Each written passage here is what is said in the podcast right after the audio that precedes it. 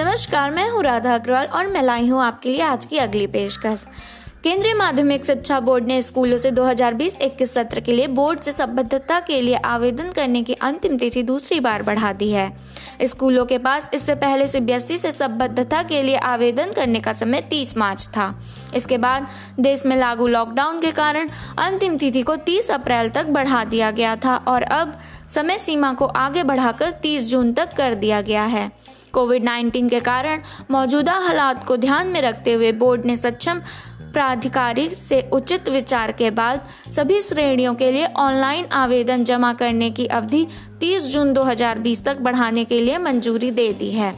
Notice में यह भी कहा गया है, जिन स्कूलों में एफिलिएशन अपग्रेशन और एक्सटेंशन के लिए आवेदन प्रक्रिया के हिसाब से ही किए जाएँगे। प्रक्रिया के अनुसार उन्हें 30 दिनों के भीतर बोर्ड को ऑनलाइन स्पष्टीकरण, अनुपालन या दस्तावेज़ प्रस्तुत करना ज़रूरी होगा।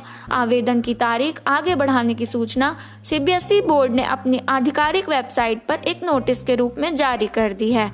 सीबीएसई बोर्ड द्वारा जारी नोटिफिकेशन पढ़ने के लिए आधिकारिक वेबसाइट सी पर आप पढ़ सकते हैं।